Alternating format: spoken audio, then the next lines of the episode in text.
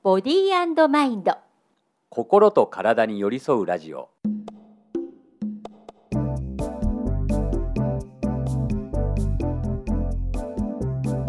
皆さんこんにちは。パーソナリティの西村彫子です。皆さんこんにちは。パーソナリティの塚田智樹です。今日なんか声の出がいいんじゃない？今日調子いいんですよ。あのねさっきお昼ご飯食べる前にちょっと体と気を整えてきますね。京子さんに一言言ってあの10分ぐらいかな、うんうんうん。ちょっと体整えてたんですよね。ねなんか今日なんかすごい声の出がねはい。マイクの振れ幅がねいい感じなんですよ。ありがとうございます。あ やっぱ気を整えてからやった方がいいですね。一体何なのっていう感じで始まりましたけれどもね、12月になりましたね。ですね。早いですねもう2021年もなんか一月で終わっちゃうけど、うん。今年振り返りっていうとなんかともくんどうですか？今年1年振り返ると。今年1年振り返ると、うん。あ僕実は治療院を開業したのが1年前なんですよ。大体11月の末に開業して、で1年ちょっと経つのがこの12月、うん。うんうん、だからまあほぼまあ1年経ったよねっていう振り返りの月だなっていうのがあのこの12月かなって思ってますね。あーすごくいい1年だったとか、まあ、すごくいなんかいろんなことがあった1年だったとかみんながこう1年振り返る時にファンって出てくるのって何なんだろああそうですよね皆さんそれぞれ違いますよう。ね。うんまあね振り返った時にこう最初にねあのなんかこう大変だったなとかこうネガティブなことが思い浮かぶ人と、うんうんうん。最高のでも最高の1年だったなってなる人ってなかなかいないですよねでもね。どっちかっていうと最初あれなんかこんな1年だったなってね。え辛いことの方が振り返る時って多いですよね。あとね最近の傾向だと何も出てこない人あっていう。何も出てこない。そうね。確かにね。あまり何もっていう返事がなんか今空耳だけど聞こえてきて あの我が家は毎晩夜ご飯食べながら、うんうん。今日あったことを5つずつ並べるっていう、あいいねそういうねね。ルール作ってやってるんですよ。でパッと出てくる日とやっぱパッと出てこない日があってああ。そものすごくね大事だと思うのうねなんかこう今日一日どんな感情を持ったとかさうん今日なんかすごく嫌なことあったとうんかいいことあったとかうん何でもいいんだけど何にもないはずないのに「どうだったですか？今度の1週間は」って言われた時に何も出てこない人って意外に多いんですよ。ですようね、ん、やっぱアウトプットって大事ですよね。インプットも大事だけど、うん。アウトプットもものすごいこれって癖なんだと私は思ってて。あアウトプットする癖をつけておけばうん。アウトプットできるけどアウトプットの癖がないとなかなか考えてることだったり感じてることだったり外に出せない感じしない？ーあれわかります、うんうん。だからそのアウトプットの仕方って別うん。に流暢に話をすることだけじゃないじゃないですか。うんうん。普通に文字に書くでもいいし独り言をブツブツつぶやくのをボイスレコーダーとかに録音するとかでもうん。僕はいいと思ってて、うん、だから何の形でもいいからアウトプットする方法ってなんか自分にとっていいのを見つけられると多分いいですよね。うん、だから私の知り合いなんかだと絵描く人もいれば、なんかいろんなタイプの人がいるけどでねもそれでもいいから、うんなんかちょっとでいいから抑えておいてほしいなって思うんですよね。確かにねうん、あの僕問診の時うにん、あの子供の頃の話とかもよく聞くんあですね。はいはいはい。で、まあ、長子さん問診取らせていただいて、子供の頃の話聞いたと思うんですけど、最近僕必ず聞くのが、うん子供の頃ってどんなことに感動して、まあ、どんなことが好きだったとかそうその頃の五感どんなものにそう刺激されてたみたいな話必ず聞くんですよ。あでもそれってうんすごいあの大きくなってからというか、うんすごい密接な関わりがありますよね。今話聞いててすごい思った。そうなんですよ。うんうんうんうん。で大体ストーリー聞いてると、うんその時に感動したこととか原体験だったりするものが、うんなんか今の自分のこう自我だったりとかあの仕事だったりにつながってるケースって意外と多いなと思ってあて。面白い。うん私ねあの小さい頃小さな駅小さくてもない 小さくもないか、うん。あの石巻っていう駅うの線路のそばに住んでたんですね、意外に線路に近い。あはい。で夜電気を消してから音を拾い集めるのがめちゃめちゃ好きだったんですよ。電気を消してから音を拾い集める。うん、うん例えばカチカチカチみたいなそういう時計の音とかあとそれから外を遠く走っている電車の音とかあと風がカタカタカタって窓を揺らす音とかあああいうのを拾い集めるのがめっちゃめちゃ大好きだったんですね。ー確かに。そうそうそういうあだから今もだそうですよね。だからその音がうん。そのまま仕事になってあもいそうね聞き分ける力っていうのがうん。今のこの聞き分ける力のもしかしたら原点が今そこにあるのかなって今ともくんの話聞きながら思った。る。かもしれないですね、うんうんだから今何気なく普通にまあ OL やったりサラリーマンやったりとか、まあしてていや別にそんなねあの子供の頃の原体験が仕事につながってるなんてことないよって言いつつ、でもうん仕事の中でやってること蓋開けてみてくださいっていうね。ああ、うん。いい振り返りになりそうね。そう。うんうんうんあうん。意外とあそういえばあの時そういえばカードゲーム大好きだったなとかね。あでそういうのでも全然いいんですよ。うん、あの別に高尚なことじゃなくてもね、うんうんうんうん。僕は小さい頃から読書が好きでねとかね。そんなんじゃなくてもね、ね全然よくて、もう本当あの関係り好きでしたとか。ああ、うん。ちなみにともくんは何が好きだったあの僕子供の頃、うん。ゲームばっかりやってました、え何系のゲーム、もうね、僕今でこそもうほとんど全盲なのでゲームなんて全然できないですけど、うんうんうん。12歳3歳ぐらいまではゲームできてたんですよ。あだからあのカプコンから出てるあの何？ああいうロックマンとか。あ 懐かしい。ロックロックマンマンとかドラゴンクエストとか。ああの結構メジャーどころばっかりやってましたけど。何が好きだったんですか、えー特に、うん、特にやっぱじゃなくてゲームをやることあでやることで。何が好きだったんですか？あのねもうとにかくなんか成功体験積めるじゃないですか。いや成功した感になるっていう。ねああやりきったそうそう感と結構僕はあの細かいところをやり込むのが好きなタイプだったんですよ。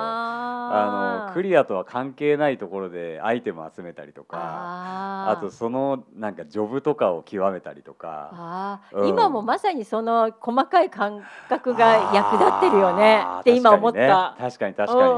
あそうだからそういうところにきっとその人本質みたいのが落ちてるんでしょうね。あ面白いね。なんかあの皆さんどうですか？あの小さい頃振り返ってみられてなんか自分が小さい頃一番楽しかったこととか、あとそれからすごくのめり込んだこととか、うんうんうんうんなんかそういうのを思い出してみたらいいですよね。ですね。しかも今長子さんがまさになんか僕に問診されてるような感じでしたけど、うんそのかん、まあ、関係にでもカードゲームでも何でもいいけど、うん。その中でどうしてそれが好きだったの？まで掘り下げると見えてくるかもしれないですね。意外にこのなんで好きだったんだろうって考えてみるっていうちょっと一つだけ深くこう降りていく感じ。ができるとまた見えてくるものが違うよね。ありますね。あります。わあもう、まあワクワクするね。でワクワクする。そうそうそう。だから人によってはなんかそのお母さんがすごく絵が好きだった。だから実は僕が絵が好きだったのも考えてみたらそうだ先生はお母さんが絵が好きだったからだったんだきっかけがあってその場で気が付く人とかも、いらっしゃったりしますそう。う。ん。ねでもそういうのってあるようね。ん、そうそうそうそう今につながっているものってやっぱりこう積み重ねできてるものが結構多いから。そうそうそうそうそうそうそうあ面白いね、うん、なんか年末の振り返りってささあ皆さん今年一年どんな一年でしたかみたいなのが多いけど、今年はちょっと趣向を変えていいですね、うん、そうですねなんか、うん、自分が小さい頃好きだったものに、実は自分らしく生きるヒントがね隠れてると思うから、でもし私今ふと思ったんだけどそこから遠く離れてるようなことをしていると意外にストレスフルな毎日を送ってるかもよ。ああ意外とね、うん、あそうかもしれないですね。うん。うん、例えば自然の中ですっごいなんかはしゃぐのが大好きだった人うが、んうんうん。今家の中で毎日じーっとしてるような生活を送っているとしたらはい。もしかしたら外出るだけでなんか人生変わるかも。なあかもしれないですね。ね。みたいなことを今考えちゃうった。ん。いやすごいな長子さん。治療家になれちゃいますいやいやいねやいやいや。まあ治療と同じようなことをなんか毎日やってるっていうのもあるんだけどね。私もなんか必ずその人らしさうをん復活させてあげたいっていつも思うんですよ。うん。うん。うん。うん。うん。うん。遠いところにいないかなとかね。ああそうですうね、ん。